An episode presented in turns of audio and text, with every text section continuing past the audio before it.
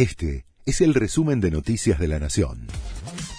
La Nación presenta los títulos de la tarde del miércoles 20 de diciembre de 2023.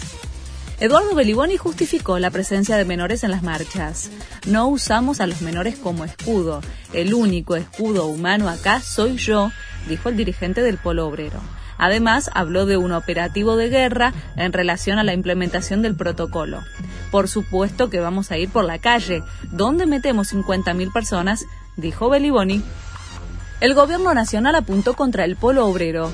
El vocero presidencial acusó a la organización que convoca al piquete de manejar una caja de 5.461 millones de pesos y extorsionar gente para mantener ese negocio.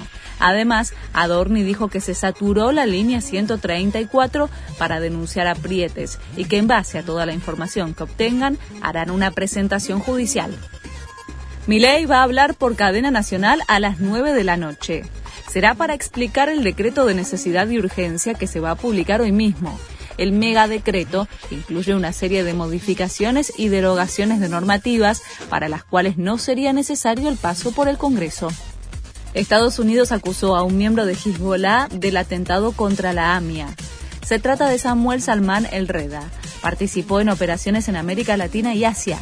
Un fiscal de Nueva York lo acusó bajo cargos de terrorismo por su participación en el ataque de 1994. Ya era buscado por Interpol a pedido de la justicia argentina.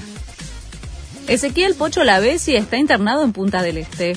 El exfutbolista quedó hospitalizado en el sanatorio Cantegril por una fractura de clavícula. El episodio se reportó después de una fiesta y todavía se desconoce la causa de la lesión. La Bessi está en observación, tranquilo, estable y sin dolor. Este fue el resumen de Noticias de la Nación.